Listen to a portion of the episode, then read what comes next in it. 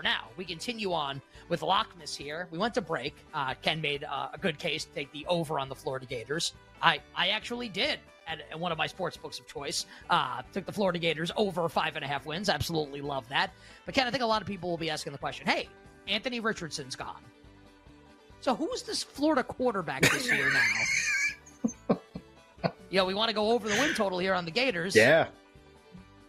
Who's their quarterback, Ken? Is this someone that inspires some confidence? Is he someone that, that our listeners and viewers will know? Is he someone that has a history here with us on You Better You Bet in Lock? Yeah.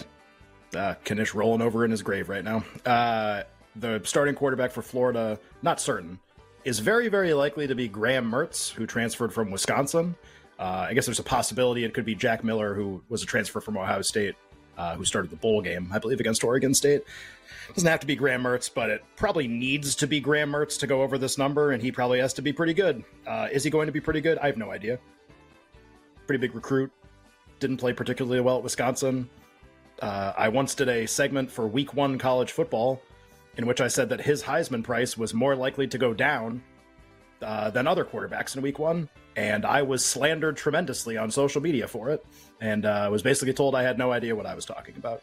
And to be fair, I believe that game against Penn State ended like nine seven, and I think there was like a windstorm in the middle of it.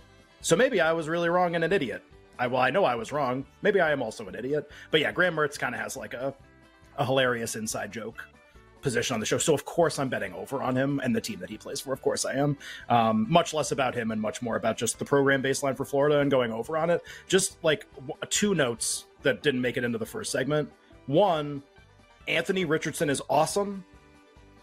Also, he did not play particularly well last year, and in many of their important games, he did not play particularly well. They played Florida State at the end of the year. He went like nine for 31 or something like that. So like I know Anthony Richardson is like awesome as a quarterback prospect, but like this was not someone who had the most amazing college career you've ever seen and was not maybe the most consistent passer in college. Now you can blame the coaching staff for that. It doesn't have to be Richardson's fault. Just like the idea like how are they going to replace Anthony Richardson? I don't know, probably a lot of quarterbacks on the roster can go 9 for 31. Just guessing.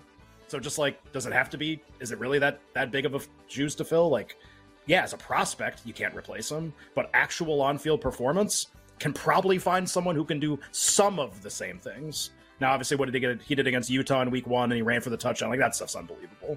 But just consistency, that's one of the reasons why they didn't put up a lot of wins last year. So just like keep that in mind. Like, it's really easy to be like, well, you can't replace Richardson. Be like, what does that even mean in terms of how he played last year? And then the other thing's going to be the schedule. And I think it's just really important to note like how win totals get made in college football. The win total gets made by making a projection for every game on the schedule and then making a win total based on that schedule. So if you're looking at Florida five and a half, and then you look at the schedule and you go, I want to bet under because it's a tough schedule, guess what made it five and a half? The schedule. So like you're gonna look at the look ahead markets. Florida plays Utah at Utah in week one. Utah probably wants to beat them about a million to nothing for what happened last year when they went to the swamp and they thought they were going to the playoff and Anthony Richardson like ripped their guts out. Like, yeah, they probably want to win a billion to nothing. You might want to bet Utah in that game. You're probably right. Uh, they're favored by seven and a half. That's the market for that game. Utah at home in week one. Uh, the look ahead for the Tennessee game in week three is not much better. Now, Florida hosts that game. Tennessee is about seven and a half in the look ahead market. I kind of think that's nuts and I think Florida's way live in that game, but you don't have to agree with me. That's fine. The point is, you're looking at the look ahead market. Tennessee is seven and a half. Like, how am I getting these wins for Florida? Uh, LSU in the look ahead market is going to be a billion in that game. LSU hosts Florida, and LSU is projected to be a national championship contender this year. Florida State goes to Gainesville. They're like 10 in the look ahead market. Everybody thinks Florida State's going to the playoff this year, or they have a really good chance to go to the playoff. And you might look at all that and be like, I want to bet under five and a half. That's the wrong philosophy I'm not saying you have to bet over or that you have to agree with me. Those look aheads, that point spread, that projection, that's what creates the five and a half. That's not what creates a bet for you into it. Like that's that's how this process starts. That doesn't create the bets. like either your projection for those games is different, in which case that could create the bets. But like just looking at the look aheads, be like, yeah, that's how you get five and a half. Because all the games are really difficult because the projected point spreads are not in Florida's favor right now. So just like I don't want the schedule. Like, if your response to this is the schedule, then you are thinking about betting win totals so wrong right now that you need to probably change your way of thinking, would be my guess if you're interested in making valuable bets. And Florida over doesn't have to be a valuable bet. I think it's one, but just like the schedule, like oh the schedule's tough, not where you want to go, not where you want to, or oh the schedule's easy. You know why the Saints win total is nine and a half? It's not because they're really good. It's because we projected all the games and it's a big number. Like that's why that's how you get nine and a half. That's not what creates. That's what starts the process. That's what makes the market. It's not what creates the bets. I uh, BetMGM, if you're interested in this bet, Florida to go over their win total over five and a half, uh, minus one twenty five is what you'll have to pay. I have made this bet. I am in on the Florida Gators this year. So well, I'll, i appreciate I'll, your uh, camaraderie. That's it. Graham, Graham Mertz sends us all to hell. It's totally possible. Well, I mean, you you like you don't really have to twist my arm to get me to like to make bets like this. Like I'm I'm in. Yeah. Like I love it. Yeah, Flor- Florida to make a bowl, yes, no, in a two way. Like, yeah, I'm just for. And by the way, if they don't I make like a bowl, Billy Napier too. I like Napier. I think Napier's a good. Coach. I don't know. I don't know. I don't know how I feel about Billy Napier, but I that's you know whatever. He's a coach going to year two. That actually is usually worth something. Except in this case, it's worth the opposite. Except how many? Man, I, this is this. Is, I actually might figure out the answer to this at some point. How many coaches? The answer is going to be less than 10 the last 20 years. How many coaches go from year one to year two and the win total projection drops more than a win? Yeah. It always goes up. Always, unless you like win the championship the average or something. Yeah, like or you can still stay the same. A win and a half, and they were projected to be bad. They had a seven last year, and that's on the low end for Florida. They've been seven a couple times. They've been seven and a half a couple times. Sevens on the low end. This is like now, maybe this isn't the buy, and maybe they bottom out even more, and Napier gets fired, and whatever. But like, it's hard to look at the history of Florida Gators football and look at how they are typically lined, how they are typically rated, how la- even how last year's team was rated, and think that these markets aren't just a little low on them. And you know why they're low? They're low because the schedule is really difficult. Yeah, they play Georgia. That's going to be a really tough game. They're going to lose that game like 95% of the time. They play LSU at LSU. They're going to lose that game a lot of the time, too. They play at Utah in week one. Nobody's going to want them. I don't know if they're going to lose. They probably are. And like, yeah, that's those are tough. They also play McNeese State. They play Charlotte. They play Vandy, who beat them last year. They're going to beat Vandy 900 to nothing this year. You can count on one thing. So like, it's those other games. They have about six games, and I'm going to throw Tennessee in there. I know the number's seven and a half, but like, the, I don't know if that's going to be seven and a half when we get to the game. We'll see. I guess if Utah beats them a million to nothing, maybe the number will be seven and a half. Uh, you know, there's like six or seven games on their schedule. That's going to decide whether you hit this. A lot of them are going to be right now projected toss ups. Kentucky, that's going to be a toss up right now. South Carolina, that's going to be a toss up right now. They won't even be favored by a lot at Missouri right now. Like these are all the games that will actually decide whether you win this better. Like McNeese, like, let's do this. McNeese, Charlotte, Vandy win. I'll even give you Utah, even though I shouldn't. Utah, Georgia, LSU loss. Let's like be really rigid. You're three and three with six left and you got to win half. And you got to win half of home Tennessee. Where's the Kentucky game? At Kentucky, at South Carolina, home Arkansas, at Missouri, home Florida State, who, by the way, I think is insanely overrated right now, but whatever, that's a different conversation. Those are six games. You have to win half of them to hit this. And based on the projected point spreads, that doesn't seem very likely right now, except these projected point spreads imply that Florida is like, you know, SMU or, you know, some other random, not particularly good team that's okay. It just it's just doesn't really fit with the school history, so I'll play against it. Uh, so I just want to be clear. Anthony Richardson went fourth overall in this year's NFL draft to the Indianapolis Colts.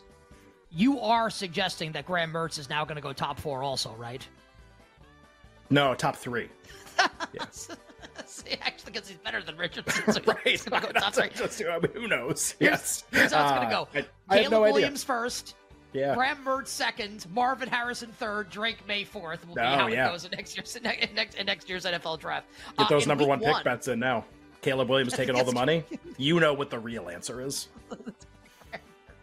Uh, I'd rather eat graham crackers than bet Graham Mertz right, to go first yes. overall. Although I'm in on this bet, uh, and I like graham crackers. Yeah, oh, the chocolate covered graham crackers. That's that's our new saying. If it's Mertz, it hurts. well, hopefully not.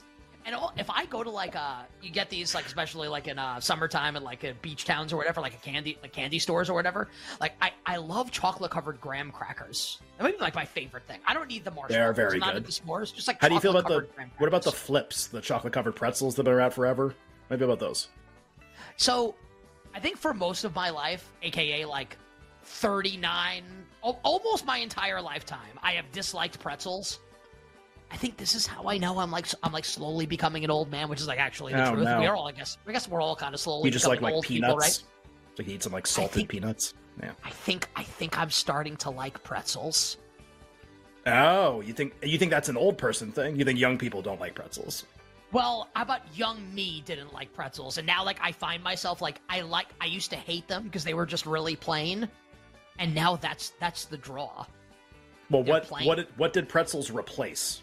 Like you used to like blank, and now you like pretzels. So usually, like Doritos? when, ah, well, I mean, no, Doritos is kind of like a the Doritos to me is like junk food. Like pretzels isn't junk Right. food. So I mean, they're not good for you. They're not good for you, but they're not like Doritos. Salted bread, right? Well, like like Doritos are one of the only things that you eat where like you have to like you must wash your hands afterwards. Yes. you cannot touch anything. How about how about there's one of those things where like you can't you have to wash your hands profusely. Like washing your Yes. hands doesn't even solve the problem. Revolting. Um, so And we will always we and, and and and and I had a lot. I had a cool, bunch of Cool Ranch Doritos this Right. weekend at my buddy's lake house. We will always get like chips or something, like one bag of chips, like once a week or once every two weeks. They last for a while, right? In our house. Um, and last week, instead of getting, we've been getting from Trader Joe's, they're like multi-grain crackers, which are like delicious. Uh, huh, like one a day or whatever. She got pretzels. My wife got pretzels instead, Mm. and I've been eating the pretzels, and I kind of like the pretzels. So I'm in on like chocolate covered pretzels. I'm way in on chocolate covered pretzels. Love it. Uh, the Flipz the white chocolate. I hate white chocolate normally. I don't know why. I really like the white chocolate covered pretzels. Uh, it's just the I don't know. It's the mix, salt and that. Sounds pretty I, uh, good. I had I had white chocolate gelato in Italy. As you might guess, it was uh, Hmm. Was You had, really bl- good. you had blank gelato in Italy, and it was awesome. It's just how that's And- that conversation's going to go. Aren't, aren't many things you're going to put in the blank that are that are good. How was the Uh, how was the Florida how was the Florida win total conversation? Was it good? We're actually not done with it. I have one more thing to. Oh boy. Okay. Well, we're, well, we're done with the win total conversation. It was great. All right. I loved it. I'm excited to do more of it this week. Uh, not more Florida. I think we've probably done enough Florida, but I think, I I'm good on them. I think I'm good on them for a Uh, little bit. Yeah. Okay, so the Florida Tennessee line, like, okay, Florida's projected to be bad. Also, like, Yep. Hendon Hooker now plays for the Detroit Lions and Jalin Hyatt's on the Giants. So, okay. It might, it might be good. Uh, Maybe good for the Giants too. We'll see. I I have Hyatt in a bunch of leagues, a bunch of dynasty Mm. leagues, and then You're Scott high on Fishman I Hyatt? drafted Jalin Hyatt. Um, oh, Jalin, yes, Jalin Hyatt, yes. Uh, Florida plus seven and a half against Utah in Week One. Like I'm, I'm way in on the Gators in Week One, catching seven and a half. Way in. Yeah, I mean it's just uh it's that is that that's probably the game of the projected point spreads where I'm like, eh. Like I, I Utah's rating should be really good. They they bring back a lot, and uh, and they're playing at home, and they have a really strong home field advantage, and so okay, like I can get to that number pretty easily. It's really tough for me to get to the seven and a half Tennessee. It is impossible for me to get to the Florida State number, and I know it's like, well, the Florida State number got really crazy last year too. Just like home. Like think about how the two teams here's a good exercise. Think about how the two teams are viewed right now and whether that is at an extreme for either team. I think you could make a really good argument this is the worst florida could possibly be viewed. The way they're viewed right now is the worst they can possibly be viewed based on the entire history of their football program. This is the worst it's ever been. On the other side this is the best florida state's been viewed since they won the national championship and the year after when they lost to Oregon in the Rose Bowl. So like that run, that's obviously the best. This is like as good as that, or it's close to that. Each team is at an extreme. The point spread is massive. Like, isn't it more likely to be less when they play? Of course, I, I, of course it is. That doesn't mean Florida State's not going to win a million to nothing, but like. That's another market where I'm just like, I can't get to that number. The Georgia number I can get to. That's going to be a demolition. Can we talk another like Week Zero game? Um, Navy's playing Notre Dame on Saturday, August 26th. Yeah. I'm going to go back to the old tried and true from last year. Uh, Marcus Freeman favored by 19 and a half. Give me, give me Navy. It's a service I'll take academy. Navy. Too. I mean, what what is this? I just Right? it's like it's the stupidest bet that's going to win. I'm, I'm, Just- I- I'm going to take this a step further. I'm literally going to bet it right now yeah, right. because I don't want to forget. Maybe Notre forget. Dame's really good. I don't know. Also, Freeman basically never covered these numbers last year, and here we got another one right out of the gate. Marcus Freeman, good looking guy, but great at covering big numbers. Maybe not.